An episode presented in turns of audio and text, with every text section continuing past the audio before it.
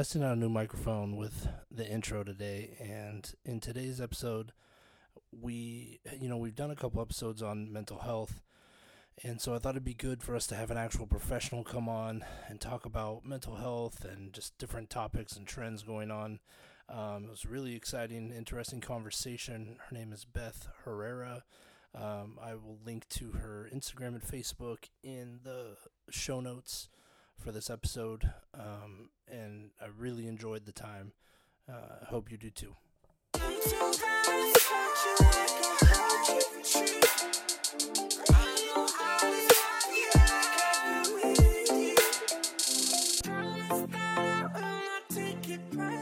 Welcome to Little Pot That Could. Today, my guest is Beth Herrera. She's a counselor extraordinaire here in Salem. Beth, thanks for being here.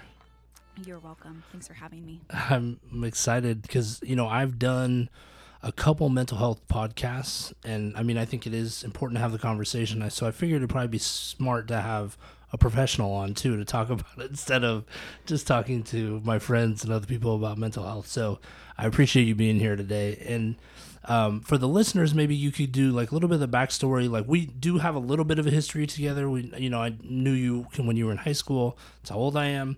but um, maybe could you kind of talk about? I, I'm not really after that. I didn't really, you know, follow the journey as closely. Yeah. So maybe kind of fill us in on what happened after high school. Yes. So after high school, um, so I graduated with the full intention of being an elementary school teacher. Um, I went to Lane in Eugene for two years and then transferred um, to Oregon State to do that, to be elementary ed. That was my major. And then um, while I was at Oregon State, I was in like my first term of actual education classes. And I was like, yeah, I'm not loving this anymore. Um, so I went and spoke with an, an advisor there. I don't remember his name, but he was great. And it was like, yeah, I'm just not loving it. I am sort of having identity crisis because this is what I thought I was going to do forever and now I don't know. And so he just asked me like, "Well, what was it that drew you to teaching?" And I was like, "Well, my teachers were always my biggest support system growing up. Like I had, you know, lots of family stuff that went on and my teachers were kind of my steady steady eddies." And he was like, "Okay, so it sounds like it's more about being a support rather than like imparting knowledge." I was like, well, yeah, actually. And he was like, well, why don't you think about counseling? And so then I was like, okay, I slept on it. And then I think the next day I emailed him to change my major. Um, so then I changed it to human development um, with human services option. And then I minored in psychology.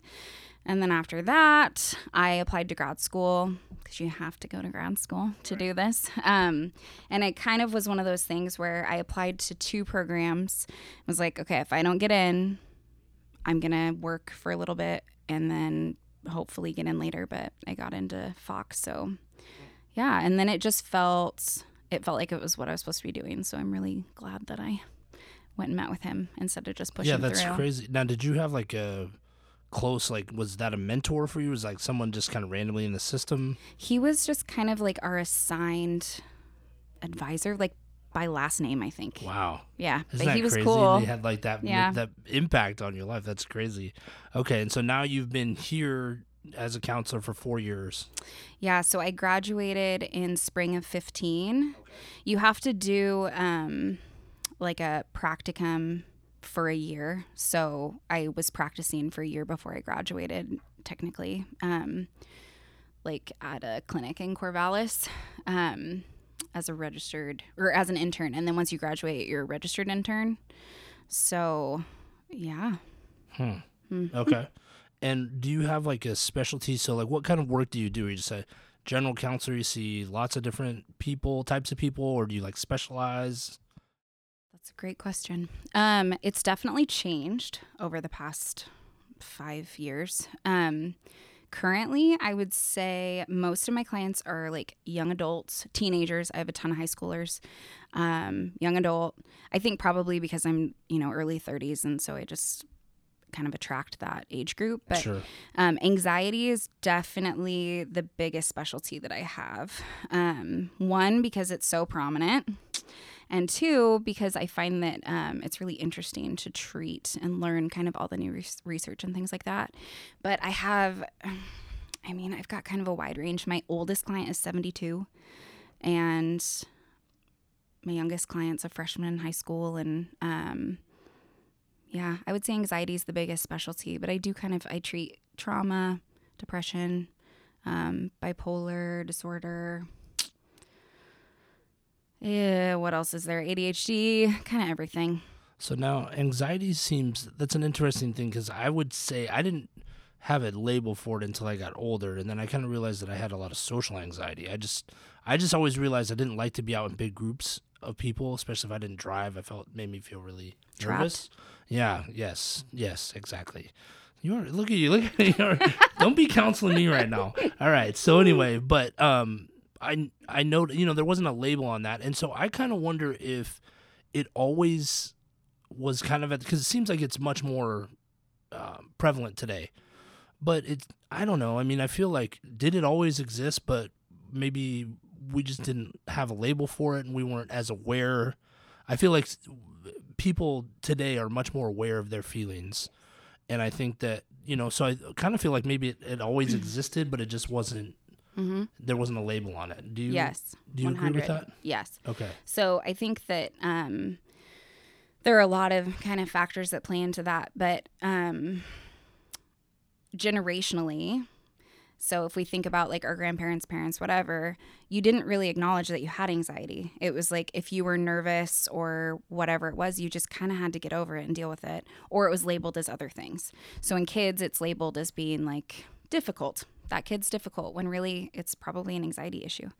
Um, and so I think that probably with social media and all the other things that have played into the past, you know, decade, that people are getting more and more comfortable with talking about the things that they're dealing with.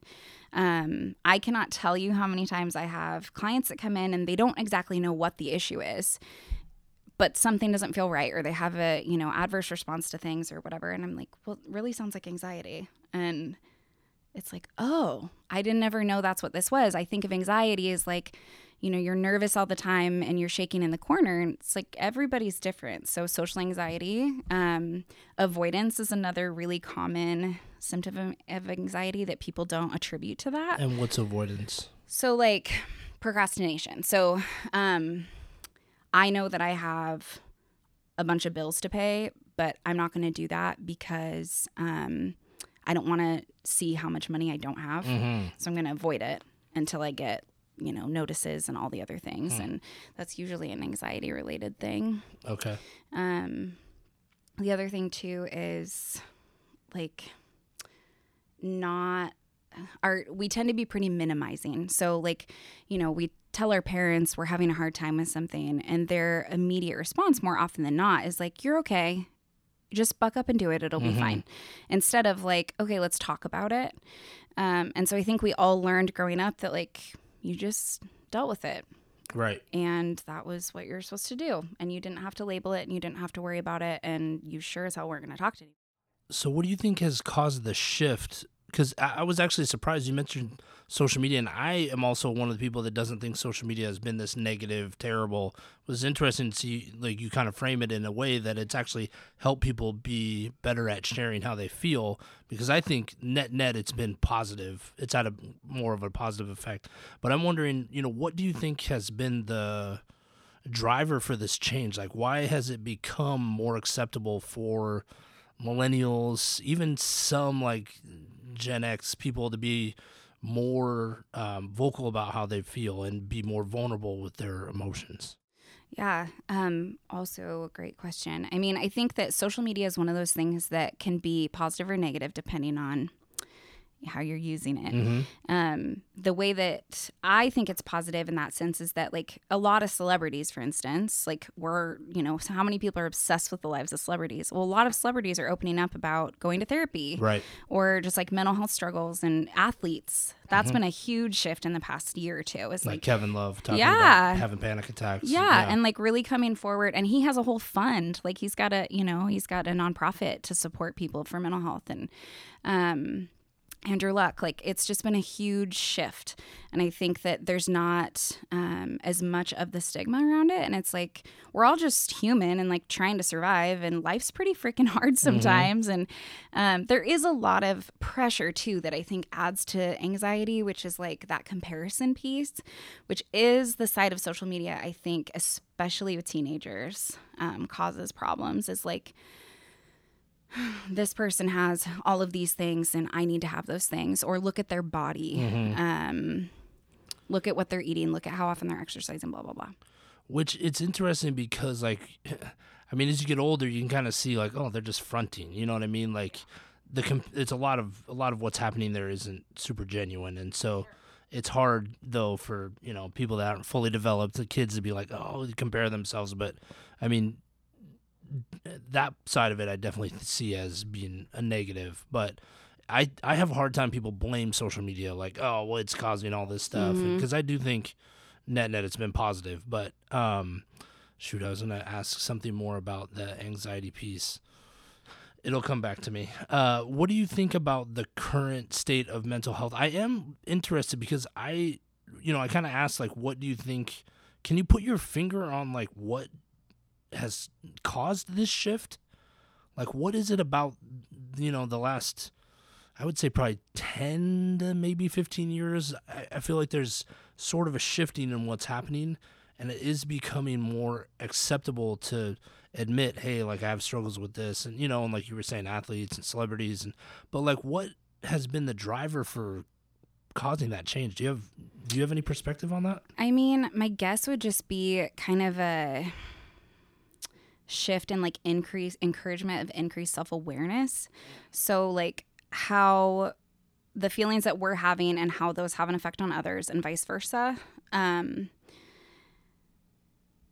I, yeah, that's it's a really interesting phenomenon because um, it really does feel like it just happened. And there's been, I know there's been a lot of research too, just around like trauma informed care, which may have played into it too. So that's the idea. It's um, it's this idea that like the people that we come into contact with are not intentionally trying to like make lives hard or be difficult. So it it's really really prevalent in schools, right? So like you see a kid come to school and they're labeled as the bad kid because they're acting out mm-hmm. all the mm-hmm. time. When trauma informed care is saying like, okay, let's take a step back and say like, why? What does their home life look like? What are the things that they're dealing with? Um, you know, there's so much that we don't know. And so trying to kind of frame things in terms of there's a reason behind it. Like you're not just choosing to have social anxiety, you're not choosing to um, be difficult or to not go engage at the um, the social event because you just want to be difficult. It's like there's a reason behind it. And I think that maybe that's part of it is we're trying to have more of a like understanding framework. Um, I also know that there's been a really big flux with like Brene Brown. I don't know if you've read any of her stuff. Mm-mm. She's, ugh, if I could like choose my own like aunt. Okay. I love her so much. But she's written a few books. I think Oprah was the one that like originally kind of brought her into the world. But her whole research is about and like TED Talks. She does a lot of those. Um, her whole research is about shame. And it's just really relevant to everybody because we all have this like trauma history of some capacity. Like some of us have this really huge, significant thing that happened to us, which is, you know, big T trauma is what it's called. Um, but all of us have something that affected us in a negative way. And it, it seems like, you know, I'm getting old, so perspective really matters. But it seems like even if you had something that maybe we wouldn't consider to be this massive trauma, depending on how that that person interprets it, it could have been much more traumatic to them than what we would have expected. Is that yes. accurate? Yes, and that is that whole trauma informed piece is like it's not anybody else's job to tell us what's traumatic to us. And it's kind of not our job either. Like, our brains respond in a way that isn't something we can control. Um, and so it could be something that happened to you that you're like, oh, that was totally minimal to me, but it really had a significant impact on me.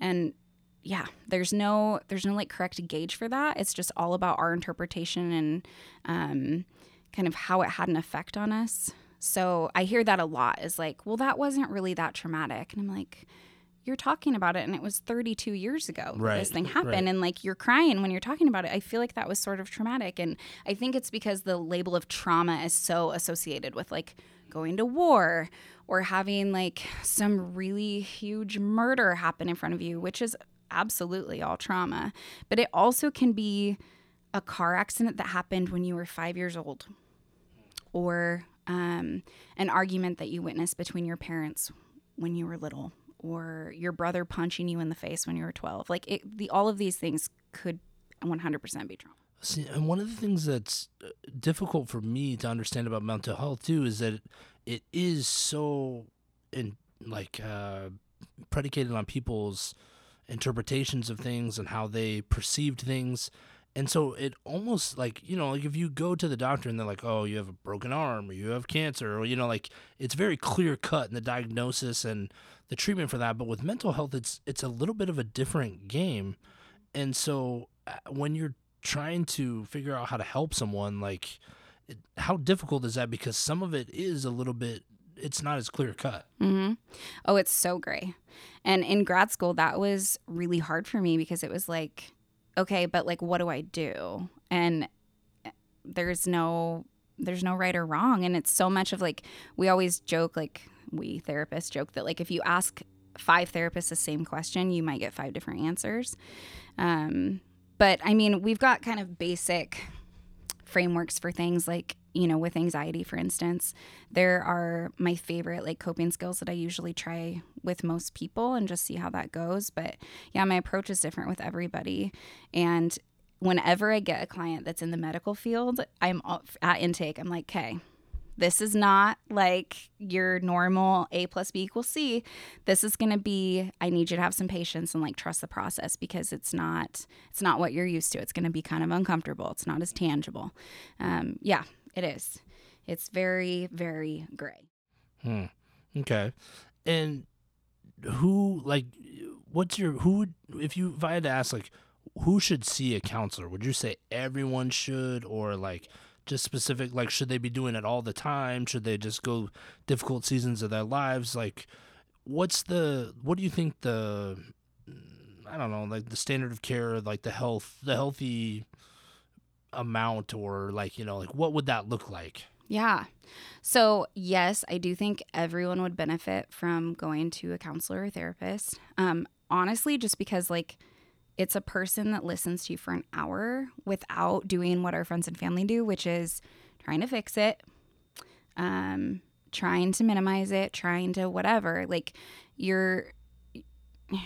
It's just a completely different dynamic because we're a completely neutral person. So you don't have to worry about our feelings. You don't have to worry about there being any um, like strings attached, you know? Like you have a conversation with your mom about how you're having a bad time and because she's your mom and she loves you, she may continue to talk to you about that at any given moment or send you text messages throughout the day about how maybe you should try this thing or she read online that this thing could help depression or whatever and it's like all that's lovely, but I don't think that it's my job to fix my clients. Um and so it's more about just providing like honestly a space for them to be able to process what they need to process and who doesn't need that in one way or another? I definitely think too that if you're finding that there's something that is coming up for you a lot whether that's like a situation a feeling um, patterns in relationships whatever that that could be a good indication too that there's something that you need to work through. Um, and then obvious things like you know i'm having panic attacks every day. Um, i don't i'm so depressed i don't want to get out of bed. Like absolutely consider talking to somebody. Um, but it doesn't have to be that. And i think that maybe that's part of that shift too is that um, we're no longer when we hear like oh i have my appointment with my therapist it's not like well what's wrong with you? Yeah, yeah. you seem fine. It's like oh okay cool who do you see here's who i see um, and so i think that that too is a little bit more of the shift is like it doesn't have to mean that you've got some really significant that you're problem broken. you know? yeah Yeah. yeah Hmm. Now, do you? Because you mentioned there, you know, like you're neutral, and but it seems like it would be difficult to not get it, especially if you like see people, you know, frequently to not get attached and care about the outcomes. And so, how do you navigate that? sometimes that's hard but um i mean i think that it's like just being really aware of it. And you know there are a lot of professional boundaries that are set up obviously but um like an example of that would be so like if you were my client you came in and you were complaining about your brother well i don't know your brother and I'm only hearing your side but i don't need to hear his side. Where like if you complain to someone who knew both of you then you have to kind of weigh that into it and um, you just don't have that problem. Like there's you don't have to worry about me telling someone oh turner and da da da are fighting. Like you know you don't have to worry about any of that. And so um, but yes it is hard. It is definitely hard. Um, i have found myself a few times when people are telling me you know their stories about hardships and things where i'm like man i really hate your person for you. Like obviously i don't say that but yeah people are you know but hurt people hurt people i think is also my frame of reference with that so but yes yes it's hard sometimes And you know, so if you if you're saying that everyone should kind of see a counselor, for, first of all, I was always wondering, do therapists talk to other? Do they have someone they see? i saw my therapist today Okay. yeah um i go a couple times a month sometimes only once a month but yeah it's a good tune up and we obviously as therapists deal with a lot of heavy stuff and it's nice to just have a space to process with other people um, who kind of get it. But yeah i mean yeah i all of my friends who are therapists i think are in therapy too. So um, yeah it's just kind of the norm i guess. And how would you, you know, if someone was looking to find a good therapist and a good fit, like what kind of things should they be looking for? So, um, psychologytoday.com, and then it's like find a therapist link on there. That's a really good place to start because you can narrow the search results down by a lot of things. Um, so, the first thing would be Are you wanting to use insurance? Um, then you narrow it down by that. And then you can narrow it down by, like, I need to see somebody for my anxiety. I need to see somebody that's a woman. I need to see somebody that is, um, you know, of a Christian background. Um, and so it's more about narrowing it down in that sense. And then I always tell people too, like, if it doesn't feel right, that's okay. Nothing irks me more than people are like, I tried therapy once, it didn't do anything.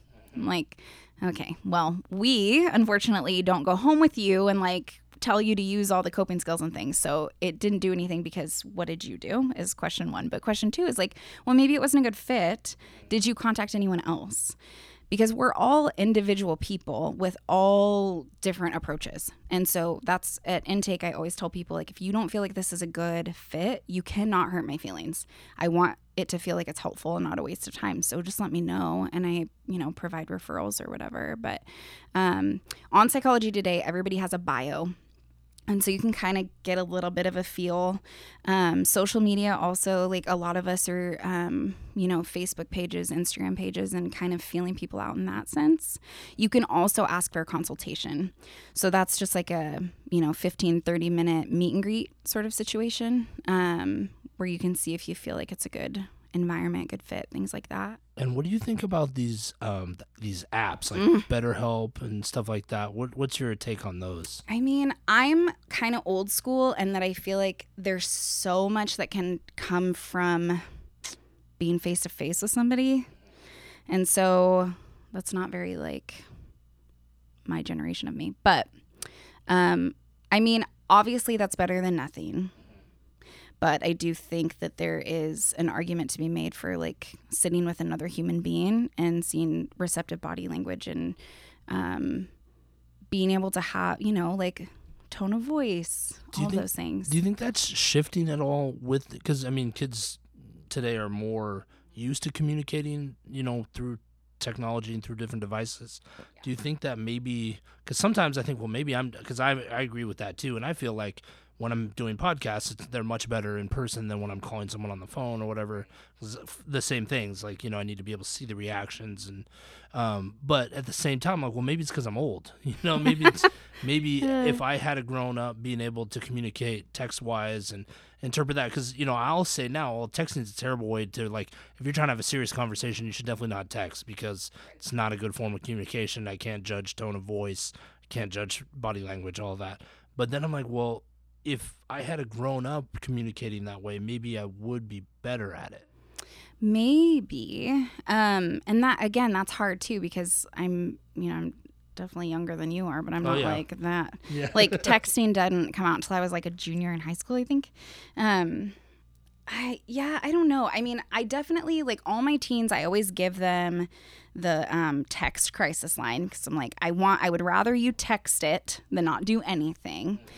But if they find it helpful, then I guess like if people find these apps or whatever helpful, then great. Um, am I going to always vote for in person? Yes. And even if I have to do like a phone session with a client, I will totally do it and it's totally doable, but it's just not the same. And yeah, I don't know. I think there's just something to be said for like that that connection. And also like modeling the ability to have a conversation without a screen also is pretty important, I think, for like the younger generations. Yeah, for sure. Okay. Um, what are some things people could do? Like, do you have some suggestions for people if they need to take care of themselves? Like some good self care suggestions. Mm, I've got all the self care. I mean, my biggest thing lately has been um, like self care isn't selfish. I feel like that's everywhere, but I cannot tell you how many times a day I say that to people because they're like, well, it just feels selfish to take time for myself. I hear that especially from parents. And you really like, if you're not taking care of yourself, how are you going to have the capacity to take care of other people? Um, and why are we always putting ourselves on the back burner? And so I think that that would be my number one suggestion is like check in with yourself and say like, okay, what do I need? Um, sometimes it's something simple like I need to watch a funny movie or I need to watch a couple episodes of my favorite Netflix show. And sometimes it's more complicated like I need to change careers. I am miserable at work um, or in my relationship or whatever it happens to be. But really, really checking in with ourselves and just saying like, what do I need? What are my needs? So that would be number one. Okay. Number two, therapy. Okay. um, and then, you know, all the other stuff that you're supposed to do, like moving your body. Um, yeah, I was gonna ask you about that. What What's your take on like exercise and diet and how that relates to mental health? Yeah. So again, that's really um, argued a lot. I think the biggest um, takeaway that we have so far is that moving your body, not necessarily for weight loss, but just like moving the, your body, your body wants to move, um, is positive. Like endorphins are released. We know that on like a scientific level. Um, diet, I am not. I am so anti-diet. Um, and I actually, I just read a book that like it was so good because it was all based on like research. Um, Health at Every Size by Dr. Linda Bacon, Okay. which I thought was an Yeah, amazing right. name.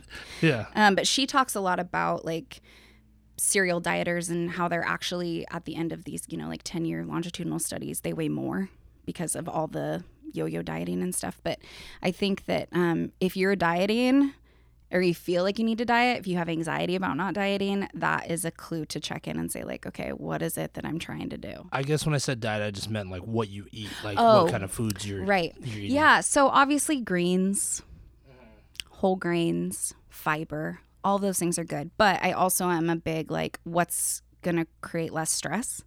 And so if you need to have like Taco Tuesday, then have Taco Tuesday and live your life. But I definitely like eat cake and I support people that do that. Okay, now what if they have a sugar addiction? Because I would say I feel like I have a pretty strong sugar I addiction. mean, don't we all though? I mean, yeah, but like, what? I mean, do you? I I was just kind of curious, like for my own selfish reasons, like what what do people do to? Because I mean, I'll see. I'm like, okay, I'm not. I'm gonna eat good. I'm gonna eat good, and then it's like someone someone brings candy to work. Oh, I mean, you know, like, Mm-hmm. is there? what can, can you help me? What can I do to Yeah. avoid the sugar? I mean, it sounds like you need to detox off the sugar, okay, which means you're to be miserable and have headaches and be really grumpy. okay. So like Um, you're saying, just go sugar, no sugar No, for how long? no, I'm definitely not saying that. Oh, okay. Like in a perfect world, yeah, see how your body responds without sugar. I think the biggest piece is like noticing how much different your body feels if you don't have it, you know? And then it's more about like, okay, sugar doesn't have to be this thing that I can't have, but I feel better when I don't have a ton of it. Um, but I guess I just don't feel equipped to like help you with that because I also I like a good, you know, cookie. I like a good baked good. Okay. All right. So Okay. I'm not Well, the then we better not go out anywhere together Yeah. because we, you know, we could. Yeah, not the best like anti-sugar person. Okay. All right. Sorry. Oh no, not at all. So, Failing you. what about uh, what are your thoughts on hypnosis? oh, See, I just wanted to hit the whole gamut Yeah. of all my. I don't know a ton about it. There are a couple people in Salem that do hypnotherapy. I've had a couple clients that did hypnotherapy before switching to like traditional talk therapy, and most of them were not about it, but that's probably why they came to talk therapy. Um, yeah, I don't know a ton. We didn't cover any of that in grad school. I think it's a really like specialized thing. Um, I mean, I feel like everything's worth a shot. Okay. But yeah, I don't know a ton about it. All right. Um, what's the best book? You mentioned the what was the, the Health at every size. Okay. What's the best book or podcast you've consumed in the Mm. last year? Well, little pod that could, Oh well, yeah. I mean, of course, of Uh, course. so anything by Brene Brown, like literally, I love her Okay. so much. Can you give me some of the book titles? Yes. So Daring Greatly, um, Gifts of Imperfection, Dare to Lead is the new one, but I have not read that because I think it's more it's more geared for like leadership role people, and I'm not really in that phase right now.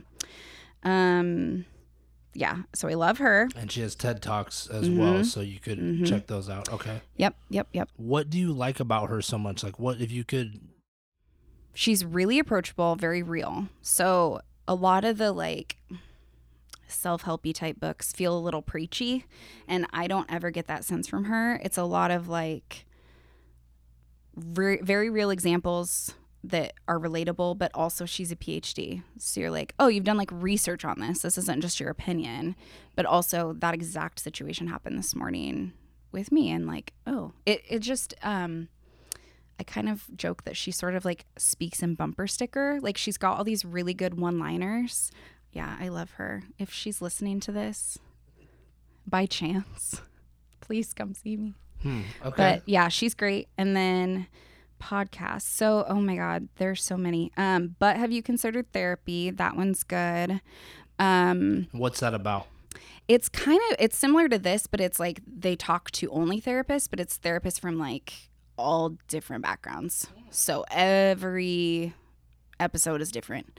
Um, funny ones, Yeah. like can it be non-work course, related? of course. Okay, absolutely not. Heather McMahan Okay. is incredible. Okay. She's a comedian Okay. And she's hilarious And so she's just like interviewing people. sometimes. Okay. And then sometimes it's just um, about her life. Okay. But yeah, she's really funny. Um, so that's my good self care one too. Is like if I need a good laugh, I'll put that on on my drive to work. Okay. Um, I feel like there's one other one that I've been listening to. Oh well, Office Ladies. Hmm. What's that about? did you watch The Office? Yeah, of course. You haven't listened to Office Ladies? No. It's Jenna Fischer and Angela Kinsey, and they're going through Oh, each episode. What? I swear. What do they do? They just talk They- about sto- tell behind the scenes stories. Yes. Oh my so they'll be like at minute 722 there's this thing on Jim's desk and like this was actually a prop from so and so oh and my like gosh. how have okay, you I'm not- subscribing oh my god. immediately after this. Yeah. I I didn't need to know anything about a sugar addiction. That was that was what I needed from you Oh my today. god, That that's was- your self-care. Yeah, a hundred percent. Oh my gosh. They only have I think 4 episodes out so far, so you're not super okay. behind. Okay. What do they Um, do? Like one a week? Mhm. Oh my god. And they took Thanksgiving off, but it's yeah, it's pretty great. I'm so excited. I know I've learned so many new so tidbits. Yeah. Hmm. You're welcome. Yeah, thank you, thank you. Um, okay, well, I'm really glad I asked that question. then. Yeah, what a that was your winner. That was it. Uh, what's the best part of doing what you do? I get to take naps on my couch, which is pretty great. Hopefully, not while you're working. No, Okay, all right. if I have a break. Um, but other than that, I think probably it's really shifted my perspective, like on humans in general. Hmm, I How think, so? Well, I think I'm just way more understanding than I used to be. Like, um, not that I am understanding then people's behavior gets excused necessarily, but like, um, It's like improved your compassion sort of like ability. you know when you're you have these people in your life and you're you think you have them all figured out and you've decided that like they're difficult or they're spoiled or they're whatever and then you get to know that like actually we've all got our stuff um and we all could just be a little bit nicer to each other and maybe then be nicer to ourselves um so that's been a big piece is just really kind of having a shift in perspective um and learning that like really everyone's got something that they're dealing with for sure. Even you know on the outside the ones that have it all figured out everyone's got their stuff. Um also i love you know having just people be able to progress and like their life gets easier. It's such a different job because like i don't want forever clients. I don't want my people to stay around. Like i want you to get better and sometimes that is a really slow process and that's okay but um, sometimes it's not. And so, you know, there's nothing that makes me happier than when people come in and they're like, I didn't have any panic attacks this week. And when they first started coming in, they're having one a day. And so, you know, I can only imagine how much easier life would be in that sense. But yeah, most of my job though is great. Like, I definitely, if there's anyone out there considering it, um, sometimes, you know, days are not very easy, but for the most part, it's pretty rewarding. What's the toughest part about? Um, And it even could be like billing insurance or paperwork Yeah, side yeah. or like that. I mean, that's definitely paperwork is lame.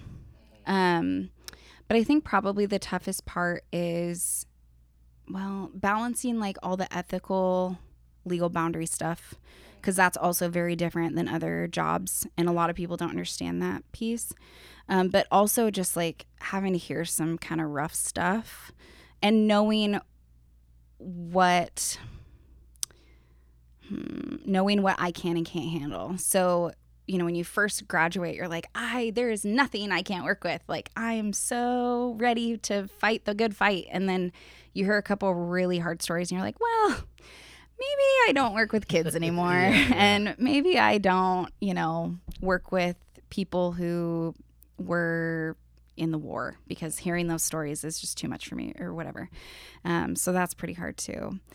But um, yeah, like the the boundaries thing, that's definitely difficult because like um, you know, teachers, it would not be weird if like you see your teacher at a restaurant to like go over and chat with them. If I see a client at a restaurant, I'm either trying to leave or really avoid because I don't want there to be any awkward situation for them, not me, but um, HIPAA guidelines, all that. So that can be a little bit kind of fuzzy. Um, and where can people find out more information about you? Like, where where do you exist on the internet? I exist on Facebook, Okay, so Elizabeth Herrera Counseling, and then on Instagram it's eh underscore counseling. okay, Um, and then I have Psychology Today too, and that has a link to my website. But my website is just all regurgitated information from everywhere else, so I rarely give that one out because something that's pretty boring. But um, yeah, So if people wanted to contact you, they were interested. Yeah. How what would be the best way to do that? Um, I mean, you can probably I mean, any of those avenues, Psychology Today has like a direct email me like little page thing in there. Um, you can call me, you can DM me. Um, email is ehcounseling at gmail.com. So yeah, all of those are good resources. And it's interesting because you know it's a it's sort of a weird business to think about marketing, but I mean at, at the end of the day, you are a small business. Yeah. So how do you approach marketing? that has been hard because I did not go to school to be like the complete opposite, right? hmm like I went to school to learn how to like feel feelings. Yeah. Um, like I had to go to therapy for 20 sessions to graduate. And now you're asking me to like do QuickBooks? What? Um, which thank God my husband does for me. Okay. Bless. Um, but yeah, marketing has been interesting. I found that um, I've had the most success with like social media ads. So, like the Facebook ads or Instagram ads, things like that. And then word of mouth. Like, I grew up here. Yeah. Um, and that's been really great, is just the support around. Um, you know, I went to McKay and I've had teachers send me kids from there. Um, yeah. So, I would say marketing is definitely different, but um, yeah, So that's interesting because a lot of small businesses, I, I would say, still are not running social media ads. So it's it's interesting that you were on that. You got in there almost kind of early, you know, and you're sort of ahead of the curve. Like, what did someone talk to you about that? Did you kind of stumble onto it? You- no, I think that Facebook just like was like, hey, promote this because you've had this many views. And then I saw that it was actually like pretty cheap, or it could be as cheap as you needed it to be. Um, and so I just started doing it. And then I, and you can like really narrow down your um, audience too. So yeah, I, I And found this it- to be helpful. Did it convert? I mean, did it lead to people coming? Yeah. Oh wow. Yeah. I had um probably like out of all the contacts I got, like maybe 50% actually turned into clients, but um yeah, That's still pretty effective, I know. right? it was crazy. I had um I mean, I've had a couple too that like have shared like I don't know, like I'm going to share this with someone else who shared it with someone else, so Mm, that kind of thing, but yeah, it was pretty effective, Hmm. I would say. Interesting. Yeah. Okay, so the Instagram, Facebook, email, Psychology Today, all those ways. Yeah, Okay, cool. all the internet All right, ways. Awesome. Well, is it anything else that I missed or anything you want to plug? Yeah, I really just feel like I need to apologize because in 2005, Mhm. we made you dance in front of Yeah. the entire school. Mhm. You had to do like an Irish jig, I Yeah, think. it's still on YouTube. If you, Yeah. you can still find it. And social anxiety plus that was probably super fun for you. Yeah. So, really sorry about that. Also, really sorry we didn't win the powder puff game for you, and that's why you had to do it. Um, but other than that, around therapy, I mean, yeah, uh, I just like if you're considering it, just pull a trigger, you know? And if you decide at any point that it's not for you, then don't do it anymore. That's the best part about this is like you have all the autonomy. So I would say just trying to like I tell everyone like therapy's trendy now. Yeah. So just try it out. And do you think that's a good thing that it's trendy? I'm hoping that it's like a trend that like turns into a just like foundational piece of like life. I hope that it doesn't fade away. But I think I have this like hope that the more self-awareness we all gain, maybe we'll be nicer humans and like parent our children better and interact with other people better and so maybe things will get better in general. Um, that's my that's my little therapist hope. But um, yeah, I think that you know self awareness is great, and so much of at least I can speak to my parents. They have zero, like no idea of how their the way they were parented affected them which then affected their parenting which like it's so generational and so the more that we can kind of um, acknowledge what's going on what are struggles and then break those patterns i mean that's only got to be good right Yeah. in theory yeah that's kind of my hope is that like self-awareness will continue to be a positive thing i guess Hmm. Okay. Anything else? well, thank you for being here. I appreciate yeah it. thanks for having me Yeah, it was awesome. See, Yeah. that wasn't so bad. no it was bad All right, good. Cool. Thanks. yeah